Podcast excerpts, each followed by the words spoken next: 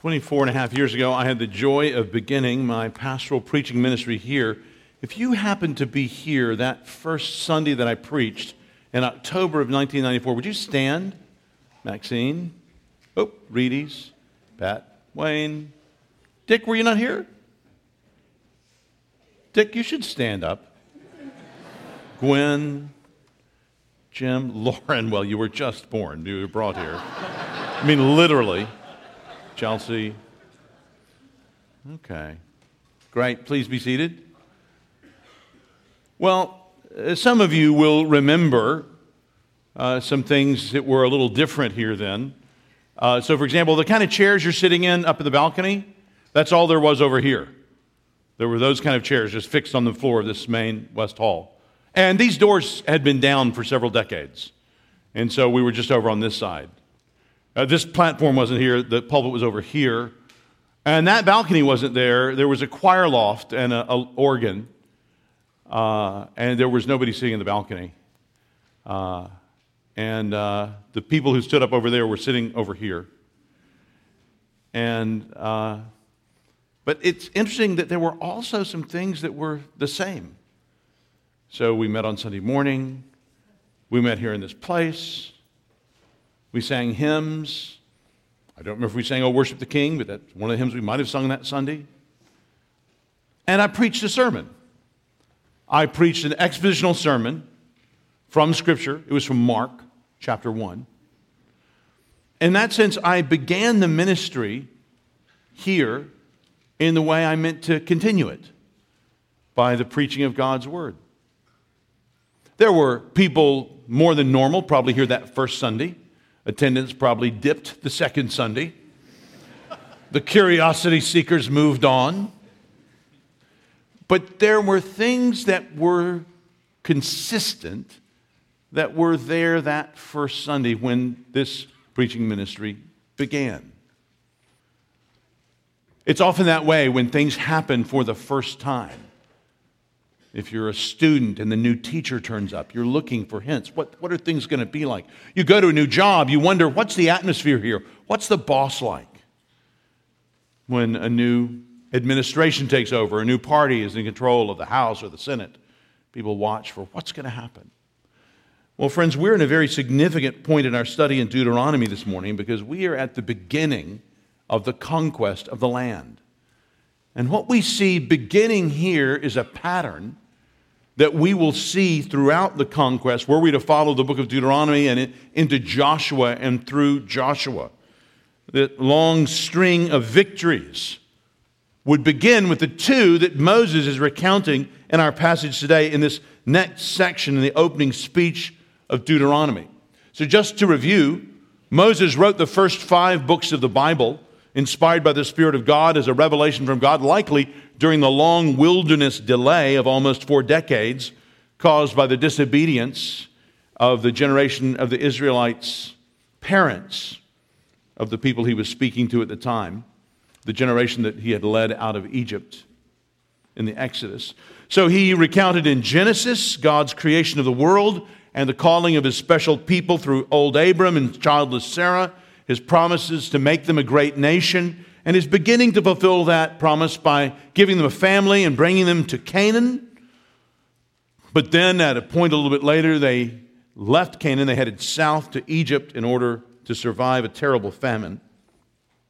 In the second book, in the book of Exodus, we see that family's descendants become numerous, and they fell into trying circumstances, even terrible, as enslaved people in Egypt for centuries. But in Moses' own generation, and by God leading, God had used Moses to bring the Israelites out of their Egyptian bondage by miraculous victories over Pharaoh and his armies. And God led his people into the wilderness of Sinai to take them as his special people, to give them his laws, his Ten Commandments, and to establish the sacrificial system that would teach them of their sin and of their need for forgiveness. Leviticus, the third book, was recalling many of those laws and of the ways of the priesthood that God would set up and regulate the people's worship of Him through. Numbers then continues on in that same vein. And then in Numbers chapters 13 and 14, and if you have a copy of, if you have your own copy of the Bible with you, why don't you open to Numbers 13 and 14 and just mark it in some way? because that's, that's the big crucial thing in the Pentateuch, in the first five books, where the disaster that derailed that generation from inheriting the land that God had promised to them through their ancestor Abraham, the disaster happens there in Numbers 13 and 14. So when they got to the promised land and sent spies in, almost all of the spies said that the land would be too difficult for them to take, which just amazes me every time I think of it. I mean, these are the people who had just seen God rearrange the far more powerful nation of Egypt with little help from them. And yet, even with all of these living proofs in their minds, recent memories, they would not trust God for this less surprising victory. Anyway, can you imagine such faithfulness of God being met with such faithlessness on the part of his people? I mean, sadly, I suspect many of us can't imagine that. Then Numbers 15 to 20 are just the wandering decades as the people wander around through the wilderness hill countries in the Sinai Peninsula, south of the promised land of Canaan. But then the last Israelite, with a few specific exceptions Moses, Caleb, Joshua, the last Israelite who had been an adult at the time of the great disobedience, the, the horrible God shaming and defaming untrust the, the refusal to trust God by going into the promised land. That last Israelite of that generation died, and when they died, then God said that it was time for them to now set out once again to the promised land. A kind of four decades later, as I was saying. In Numbers 21, we see God leading them up the lands of the Amorites, the pagan nations just to the east of the Jordan River. And it's the victories that God gave them then that Moses was recounting at the time of Moses giving this four chapter long speech at the beginning of Deuteronomy. These victories were probably just a few weeks in the past. Recall how Moses began Deuteronomy with a speech recounting the history of God's work with his people, very much like the prologues of treaties at the time between nations. Deuteronomy chapter 1, verse 1. These are the words that Moses spoke to all Israel beyond the Jordan in the wilderness in the Arabah, opposite Suph, between Paran and Tophel, Laban, Hazeroth, and Dizahab. It is 11 days' journey from Horeb by the way of Mount Seir to Kadesh Barnea.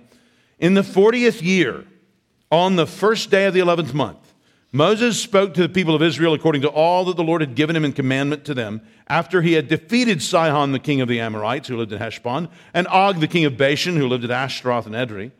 Beyond the Jordan, in the land of Moab, Moses undertook to explain this law, saying, the Lord our God said to us in Horeb, You have stayed long enough at this mountain. Turn and take your course and go to the hill country of the Amorites and to all their neighbors in the Arabah, in the hill country and in the lowland and in the Negev and by the seacoast and the land of the Canaanites in Lebanon as far as the great river, the river Euphrates. See, I have set the land before you. Go in and take possession of the land that the Lord swore to your fathers, to Abraham, to Isaac, and to Jacob, to give to them and to their offspring after them. Well, Moses then in this first chapter of Deuteronomy goes on to recall their parents' treacherous disobedience when they had been in the same location 38 years earlier. And in the beginning of chapter 2 of Deuteronomy, he recounted what those listening to him knew all too well that for a generation they had been wandering around the wilderness in a kind of deadly timeout, waiting for the death of the rebellious and faithless generation who had witnessed the great works of God in the Exodus, each one of which stood as a witness against their faithless refusal to enter the promised land. Then, there in chapter 2, verse 16, Moses recounts when the electrifying word went out that the last veteran of this treachery had died. And with that death, then the great works of God could continue on. It would be time for them to move, for the victories to begin, for the conquest to commence, for the long promised land to be inherited and inhabited. And so we come to the two kingdoms of the Amorites, the local pagan peoples. So basically, from, from, from the way you guys are looking, if I'm the normal map in the back of your Bible, you've got the Mediterranean Sea, you know, you've got the promised land. You have the eastern border of the promised land being the River Jordan. On the other side, which they call the Transjordan, because it's across the Jordan, basically the local peoples are called the Amorites. The local people on the other side are called the Canaanites. But they're basically the people of the land, they're pagan, and they have horrible worship practices of giving their children over to Moloch in sacrifice, of ritual prostitution as a form of worship for fertility. That's what's going on in the lands there that God is calling them to take. So God calls them then to begin moving up and to these two kingdoms of the Amorites over on the east side of the Jordan. The southern kingdom, ruled by Sihon and Heshbon, just east of the Dead Sea, and the northern kingdom, ruled by Og in Bashan, just east of the Sea of Galilee.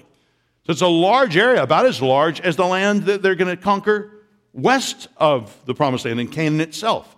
Very large expanse of land. He leads them into these two kingdoms under these two kings, Sihon and Og. So let's read our passage for this morning.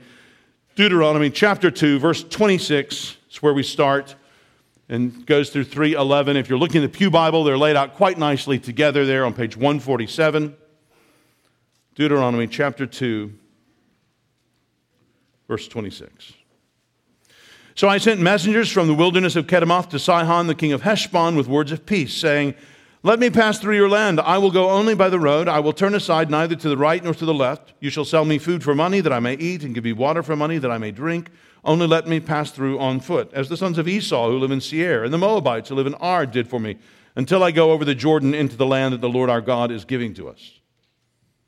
But Sihon, the king of Heshbon, would not let us pass by him. For the Lord your God hardened his spirit and made his heart obstinate, that he might give him into your hand, as he is this day. And the Lord said to me, Behold, I have begun to give Sihon and his land over to you. Begin to take possession, that you may occupy his land. Then Sihon came out against us, he and all his people, at, to the battle at Jahaz. And the Lord our God gave him over to us, and we defeated him and his sons and all his people. And we captured all his cities at that time and devoted to destruction every city men, women, and children. We left no survivors. Only the livestock we took as spoil for ourselves with the plunder of the cities that we captured. From Aroer, which is on the edge of the valley of the Arnon, and from the city that is in the valley as far as Gilead, which is way up north. There was not a city too high for us. The Lord our God gave all into our hands. Only to the land of the sons of Ammon you did not draw near, that is, to all the banks of the river Jabbok and the cities of the hill country, whatever the Lord our God had forbidden us. Then we turned and went up the way to Bashan, and Og, the king of Bashan, came out against us, he and all his people, to battle at Edrei. But the Lord said to me, Do not fear him, for I have given him and all his people and his land into your hand, and you shall do to him as you did to Sihon the king of the Amorites, who lived at Heshbon. So the Lord our God gave into our hand Og also, the king of Bashan, and all his people and we struck him down until he had no survivor left. And we took all his cities at that time. There was not a city that we did not take from them, 60 cities. The whole region of Argob, the kingdom of Og and Bashan. All these were cities fortified with high walls, gates, and bars, besides very many unwalled villages.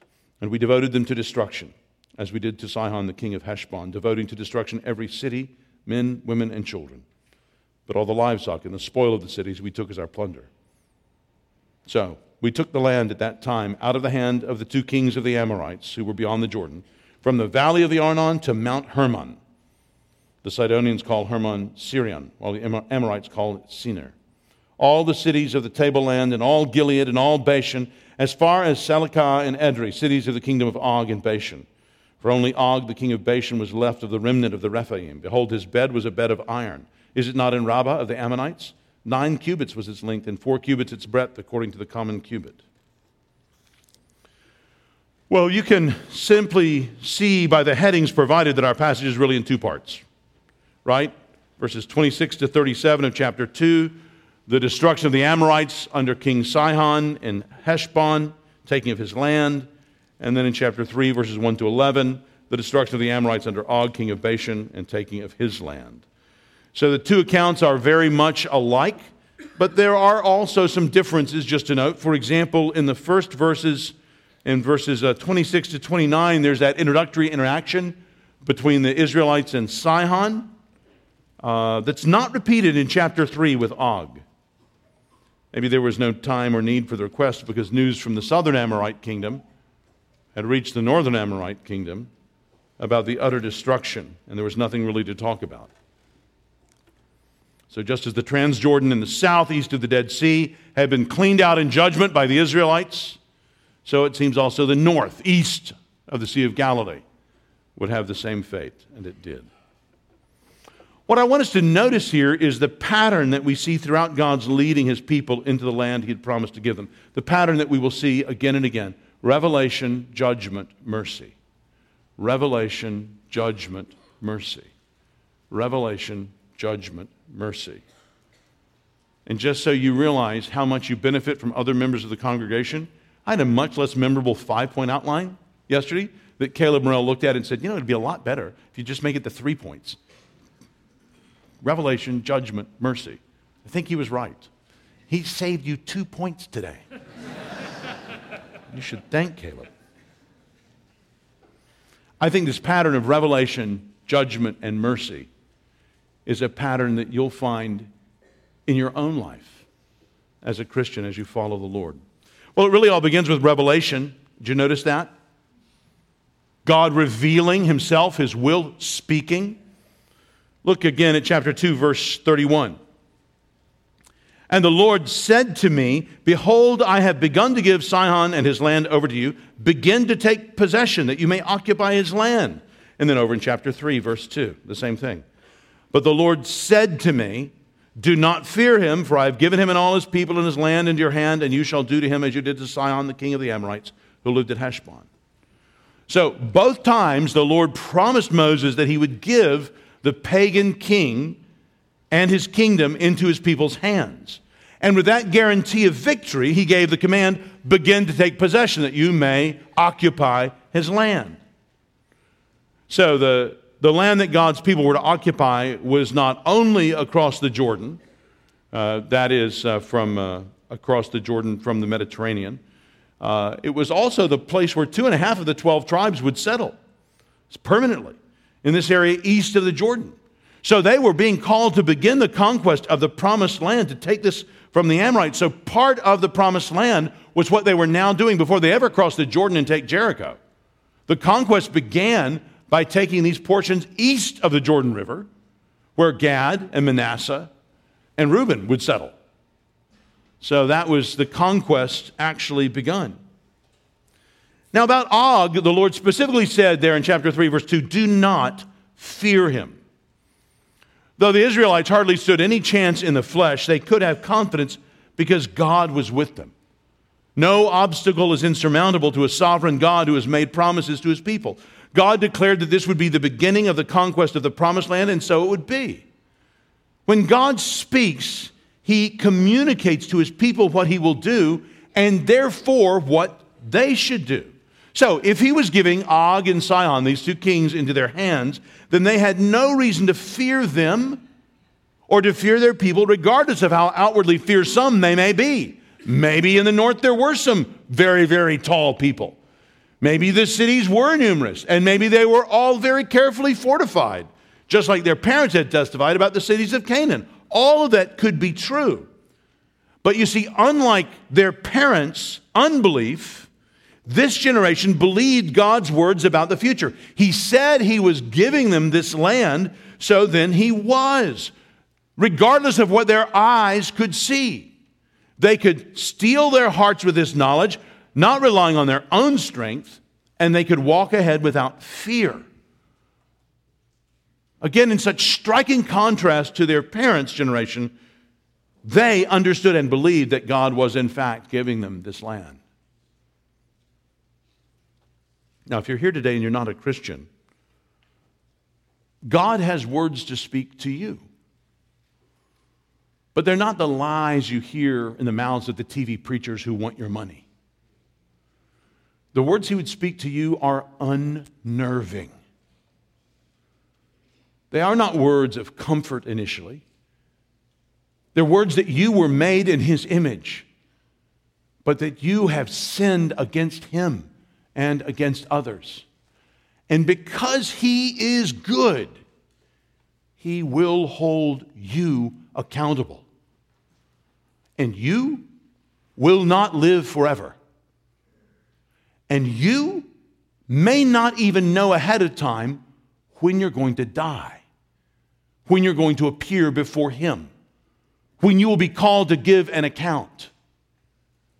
And those words are serious and those words are true. For taking blessings that you were called to be stewards of, to use in His worship, you've instead used them on yourself. You've served yourself first more before everyone else.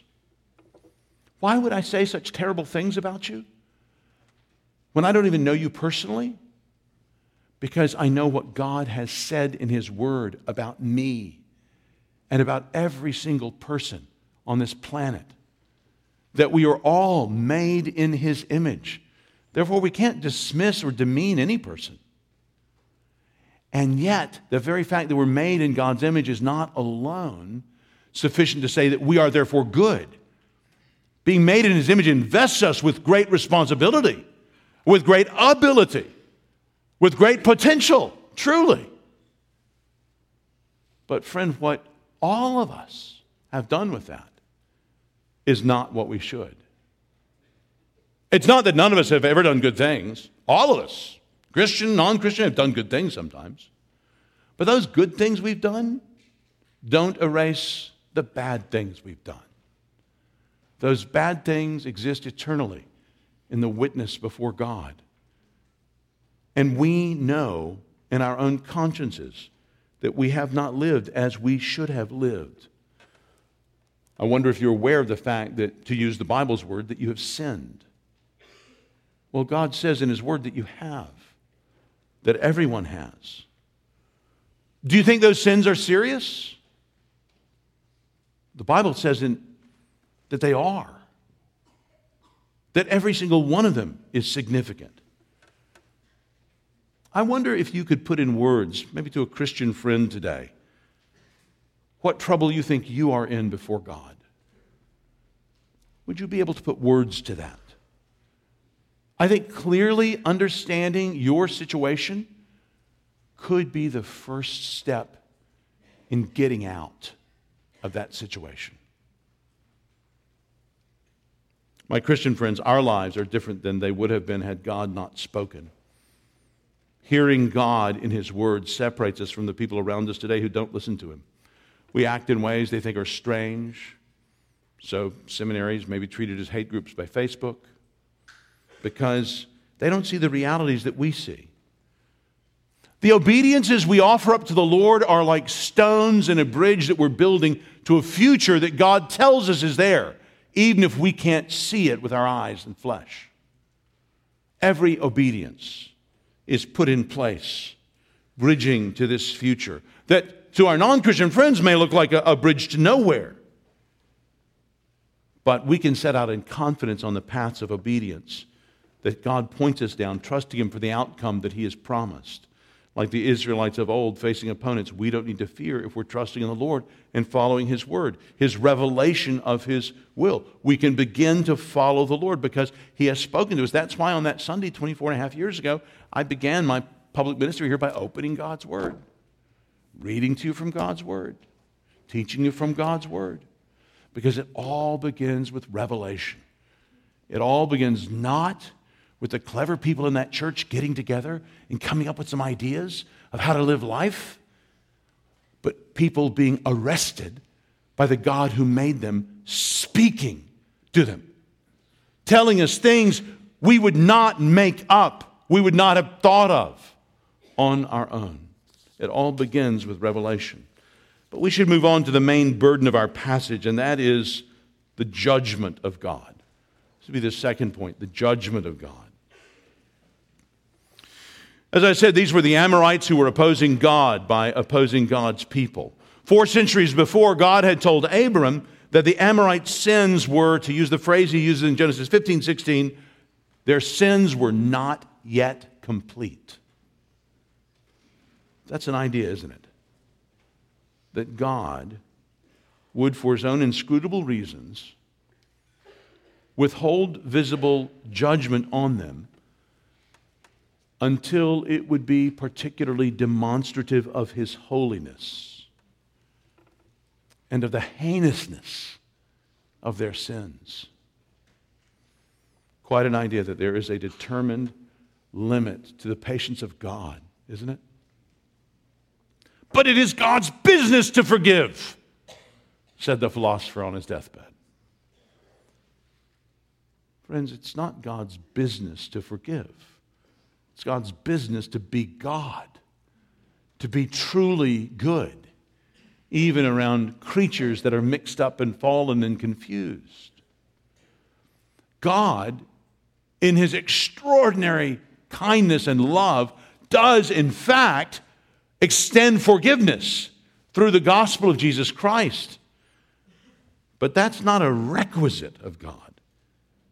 His nature is not merely of patience. Because if God were only patient, there would be no difference between his patience and indifference.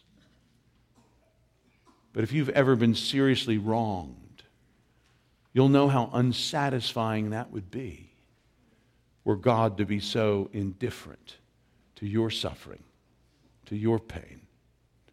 And what's true for you is true of everyone on the planet that's ever lived.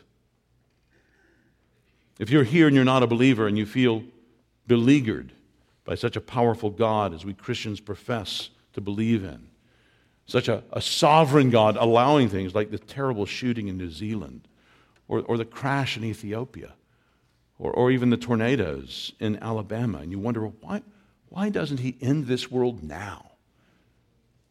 Why, why does he let this continue? I do not have a complete answer for you. But the Bible does tell us that one true answer to that question is that God is being patient with you. God is giving you more time to repent. What was it Jesus said to those who were asking about some people who just died in a tragic accident? A big tower at Siloam collapsed. Many people were killed. Jesus turns to them and he says to the people asking him, Why?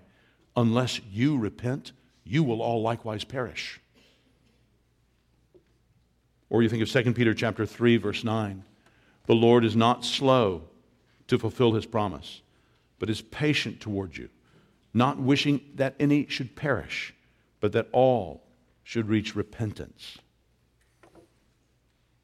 But here in our passage, back in Deuteronomy 2 and 3, we see that in both chapter 2 and in chapter 3, God sees the Amorites living out their opposition to him by opposing his people. You look in chapter 2, uh, verse 30. But Sihon, the king of Heshbon, would not let us pass by him, for the Lord your God hardened his spirit and made his heart obstinate, that he might give him into your hand as he is this day. And then skip down to verse 32. Then Sihon came out against us, he and all his people, to battle at Jahaz. Well, again, Sihon may have come out against the Israelites, but his aim was opposition ultimately to God. What does that language of God making Sihon's heart obstinate or unyielding make you think of? It sounds like what God did with Pharaoh in the book of Exodus. You look back through Exodus, the first 14 chapters, you'll find about 10 instances of Pharaoh's heart being hardened. You can go back and find the exact number yourself. But here we see an indisputable example of the Bible's presentation of God as sovereign. God clearly controls moral evil as he hardens Sihon's heart here. Or you can look at God's control of the heart in Romans 9 in his sovereign decrees of election and rejection. Among the many questions and observations we could mention about this idea of the sovereignty of God, and I'm happy to listen to them at the door and probably answer very few of them, uh, I do want to point out one implication that we shouldn't consider. That is the utter hopelessness of our task in evangelism if God is not so sovereign over the human heart. Friends, there are reasons that we pray for our non Christian friends and family. There are reasons that we share the gospel with people who seem uninterested. There are reasons people like you and me have ended up believing the gospel. And it's not necessarily the artfulness of the person who shared it with us or what a good job they did, though sometimes that happens. No, it's because there's a sovereign God who, just like he did with Peter, who wasn't understanding when he was following Jesus himself. God enlightens him by his Holy Spirit. He gives him a knowledge of the truth and understanding. That's what God does. That's why, friend, if you're wondering what you should do, pray. If you're wondering about a family member or a friend, pray for them. Ask God and share the gospel, the good news with them. Back to our account here. What was the result of Sihon's stubborn resolve? Well, we see it verse 32. Sihon and all his people came out to battle. There at Jahaz, this place east of the Dead Sea, you could say the conquest really began. And then in the second half of chapter 3, verse 1, we see a similar statement about the northern Amorite king Og, where we see that Og and all his people came out to battle at Edrei. That's about 30 miles east of the Sea of Galilee, about 60 miles south of Damascus. And this might be as good a time as any for me to mention that detail down in verse 11 of chapter 3, because I'm sure I'll get asked about it. If you look down there for a moment, chapter 3, verse 11. For only Og, the king of Bashan, was left of the remnant of the Rephaim. Behold, his bed was a bed of iron. Is it not at Rabbah of the Ammonites? Nine cubits was its length, and four cubits its breadth, according to the common cubit. Rabbah of the Ammonites is today known as Ammon. Ammon, Amman, Jordan. It's the capital of Jordan. And there, in that ancient city, there was uh, a monument to this king. Uh, perhaps he had had it made before he died, very much like the pyramids in Egypt.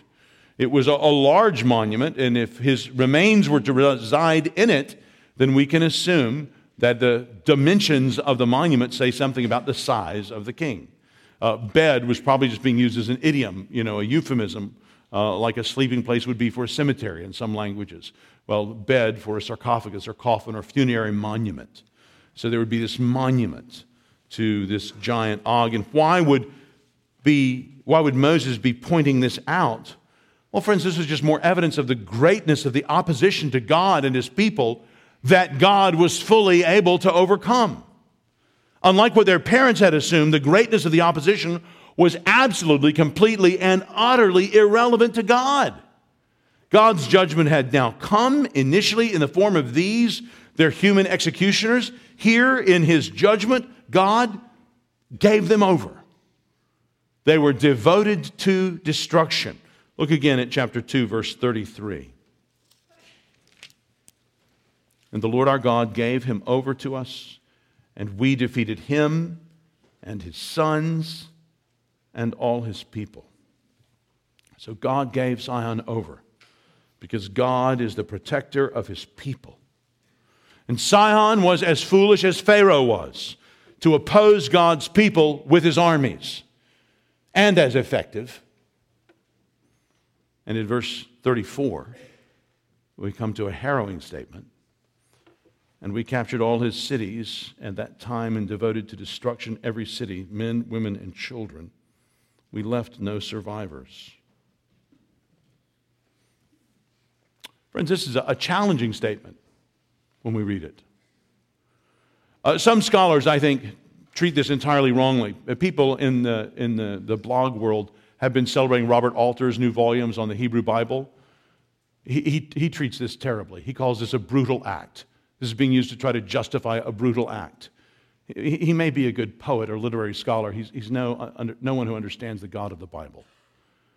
Friends, what God is doing here, this, this is not some later justification of something that they're now embarrassed by looking back.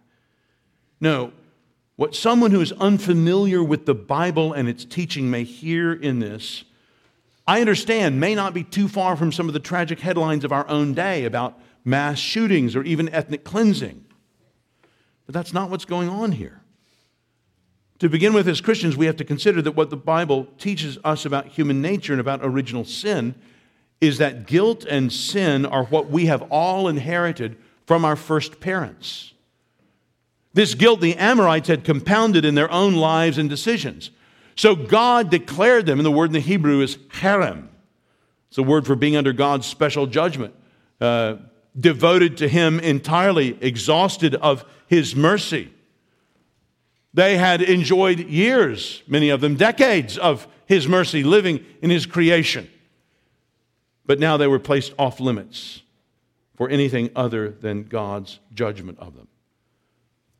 Now, just to be clear, in the New Testament and today, God's people, the church, do not have this role. Ever. We fight our battles with the weapons of the Spirit. We read in 2 Corinthians 10 For though we walk in the flesh, we are not waging war according to the flesh. For the weapons of our warfare are not of the flesh, but have divine power to destroy strongholds. We destroy arguments and every lofty opinion raised against the knowledge of God and take every thought captive to Christ. Friends, physical force of arms wouldn't enable us to convert a single person anyway. We, we don't need that for what the Lord has called us to do. The Lord has called us to share a message of love and forgiveness, not something that we can help by coercive force.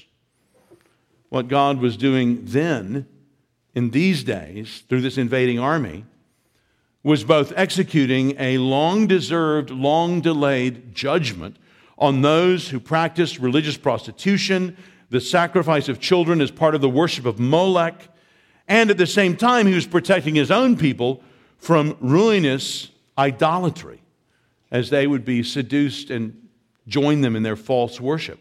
For more on the sins of the time of the people, you can read the end of Leviticus chapter 18. The Israelites were not intrinsically morally superior. All of us, by nature, are fallen. And time would tragically show that they were just as open to destructive corruption and to leaving their own sins crying out for God's judgment, as God had so graphically warned them about at the end of Numbers chapter 33. No, friends, this was not fundamentally a military or a vengeful act of personal motivation. Rather, God Himself was directing this as a statement of His own character and His own opposition to all that is not good. The whole conquest of the promised land was a unique bringing forward in history of God's final judgment being depicted. We think of the work of Christ when he returns. 1 Corinthians chapter 15, verse 24. Then comes the end when he delivers the kingdom to God the Father after destroying every rule and every authority and power, for he, Christ, must reign until he has put all his enemies under his feet. The closest thing I can think of uh, to this preview of God's judgment in this sense is at the very cross of Christ, where Christ takes on final judgment for his people. But these sufferings of the Amorites were deserved, and they were no way substitutionary for others. They were no way saving in the effect. And the purpose is nothing that any other people or nation can appropriate because God was uniquely preparing the nation of Israel to be the nation into which he would send his incarnate son. Once that happens in the ministry of Jesus, there is no longer any nation so uniquely positioned among other nations that they can ever use such language as this or such claims as this for their national claims or ethnic claims against another ethnic group or against another nation, not even the nation of Israel. And so God's patience, seen in Genesis 15, and even here in, up in Deuteronomy 2, verse 26, where the Israelites treat with Sihon, his patience is done. And we read in chapter 2, verse 36 from Aroer, which is on the edge of the valley of the Arnon, and from the city that is in the valley, as far as Gilead, there was not a city too high for us. The Lord our God gave all into our hands. No city was so high or fortified that they couldn't take it, despite what their parents had said. The story of Og, or uh, of Sihon in chapter 2, is then largely repeated in this story of Og in chapter 3. The experience is similar with the northern Amorites. You look chapter 3, verse 3. So the Lord our God gave into our hand Og also, the king of Bashan, and all his people, and we struck him down until he had no survivor left. And then all of this area up there between modern Jordan and Syria is taken. Look at chapter 3, verse 4. We took all his cities at that time. There was not a city that we did not take from them, 60 cities, the whole region of Argob, the kingdom of Og and Bashan. And you'll notice down in verse 5, they're described also as fortified with high walls, gates, and bars great beams of wood dropping in carved walls of stone, effectively locking shut city gates to fortify them. But, friends, all of that great strength was to no avail. We read in chapter 5 all these cities fortified with high walls, gates, and bars, besides many unwalled villages. All of them were taken. Of course, Moses is emphasizing that because of the excuse the parents had used a generation earlier. They couldn't go into Canaan because the cities were like this. And Moses is showing the utter irrelevance of human strength to God's enacting his own sovereign will. And then in verse 6, we read the same language about Og that had been used about Sihon. And we devoted them to destruction, as we did to Sihon, the king of Heshbon, devoting to destruction every city, men, women, and children. And the whole vast area was taken. Look there in chapter 3, verse 8. So he took the land at that time out of the hand of the two kings of the Amorites who were beyond the Jordan from the valley of the Arnon to Mount Hermon. The Sidonians call Hermon Sirion, while the Amorites call it Sinir. All the cities of the tableland, and all Gilead, and all Bashan, as far as Salecah and Edrei, cities of the kingdom of Og and Bashan. Friends, if they had realized that from their sinful rejection of God, such terrible consequences would come, would they still have given themselves to sacrificing their babies to Moloch and to all manner of sexual immoralities? How foolish does sin always appear in the light of its consequences? How valuable a word to us from the future, from a reliable God, is about his evaluation of our actions, of our lives. Pray for us as a church that we would encourage each other to hear the Word of God, to hear it deep in our souls, to war against our own sins. Pray that God accomplishes good purposes in us, that He defeat the sin that wages war against our souls, and that we rejoice in his good and right judgment that he has caused to fall upon Jesus Christ for our soul's sake. Which brings us to my third point, and that's mercy. We have to notice the mercy that we see glimpses of even in this dark passage. We see God's mercy here in countless ways. Let me simply draw your attention to three. We see his mercy, number one, in chapter 2, verse 37. Look at it with me. Chapter 2, verse 37. Only to the land of the sons of Ammon you, will, you did not draw near, that is, to all the banks of the river Jabbok and the cities of the hill country, wherever the Lord our God has forbidden us. We talked about this in the last sermon in Deuteronomy. God spared the Ammonites, not Amorites, the Ammonites. The Ammonites, because they were descendants of Lot. God is kind to spare those who, like the Amorites, were also sinners by birth, but whom God had given people at least a special temporary reprieve to, that they had not themselves earned. God's mercies always come freely and unrequired from his hand. And in this, so far, was God from training his people to be vengeful and bloodthirsty he was training them instead to show undeserved mercy and kindness to others, to reflect his character even in the way they bypassed and protected the Ammonites. Second, we see God's mercy in his provision for the people. In his provision for the people. For a generation, God had been providing this nomad nation with sufficient rations to live on. Now, as they came into the land where three of their tribes would settle, he allowed them to take the livestock as plunder for their own supply. We see that in chapter 2, verse 35, and then over in chapter 3, verse 7. And then, number three, thirdly, we see God's remarkable patience with his sinful people. The golden calf idol that they had made and worshiped they had done so at the very time that Moses was being given the Ten Commandments by God. And yet, friends, even then, even then, God allowed them to continue on as his people. Their parents' generation had witnessed the wonders of the Exodus And while they themselves had to forfeit their lives, it was only after a normal span of years, and then their children would still get to inherit the land.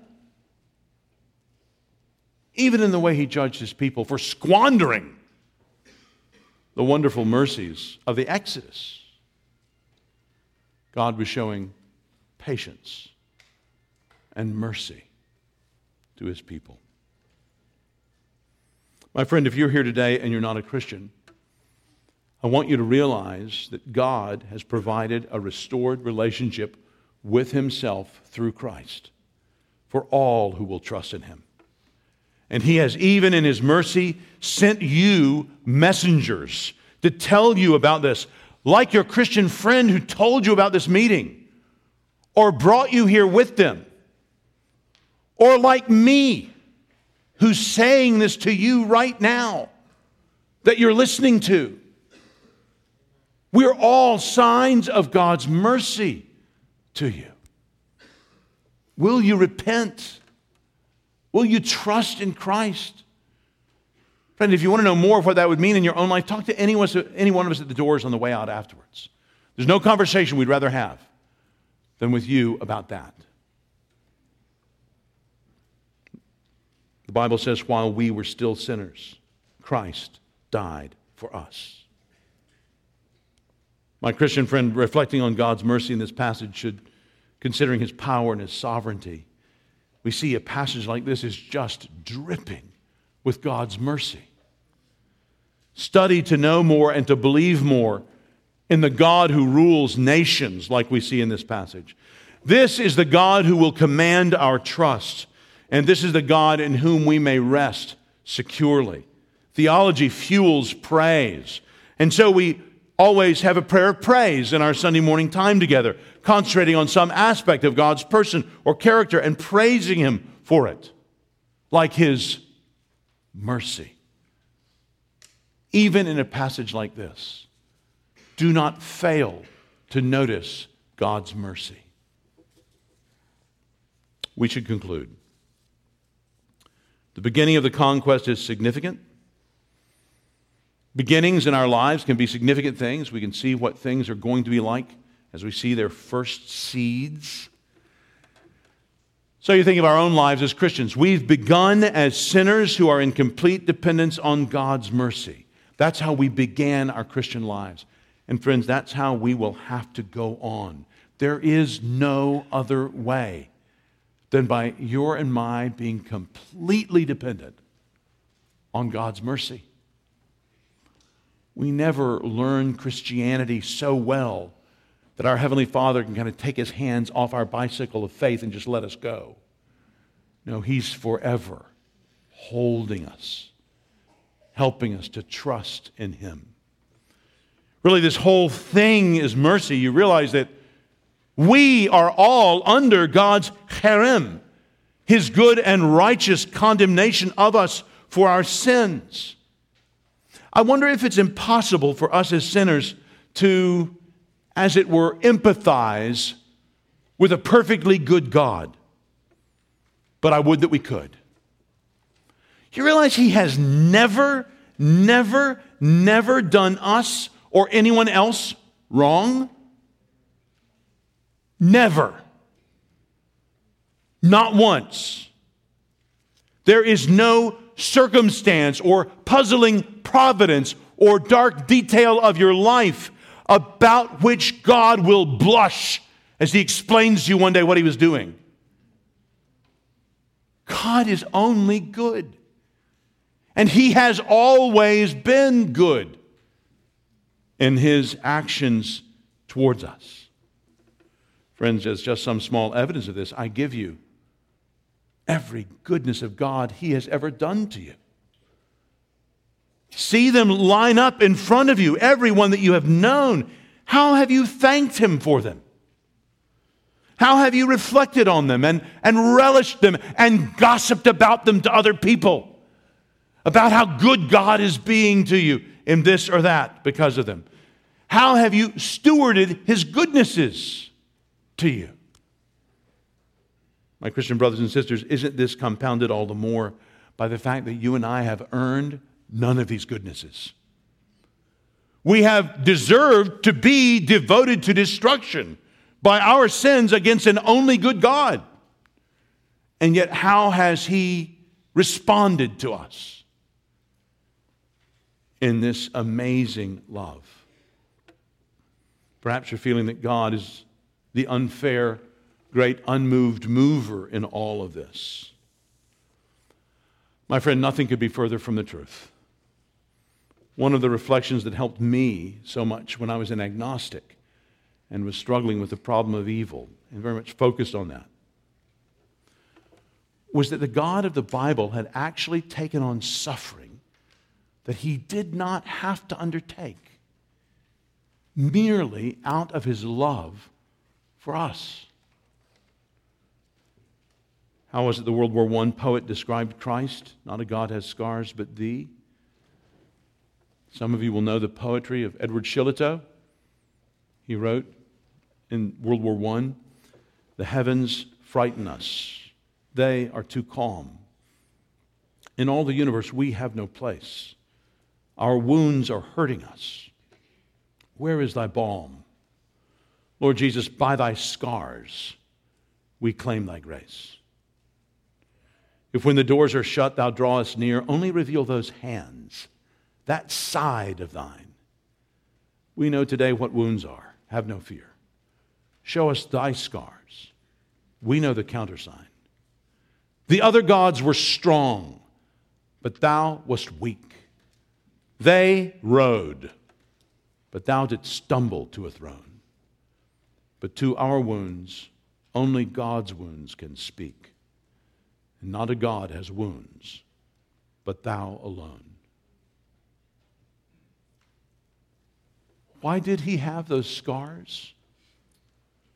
Because God, in his great mercy, has saved us in Christ.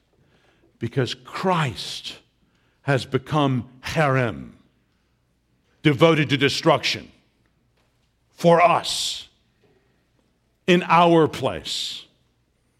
Surely he has borne our griefs and carried our sorrows.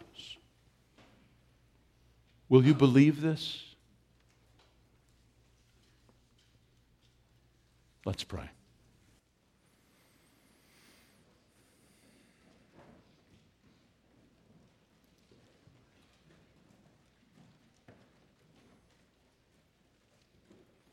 Lord God, we pray that you would, in your mercy, clear the confusion from our minds about you and about us. Teach us of our sin and of your goodness. Teach us how utterly trustworthy you are. Give the gifts of repentance and faith. We pray in Jesus' name. Amen.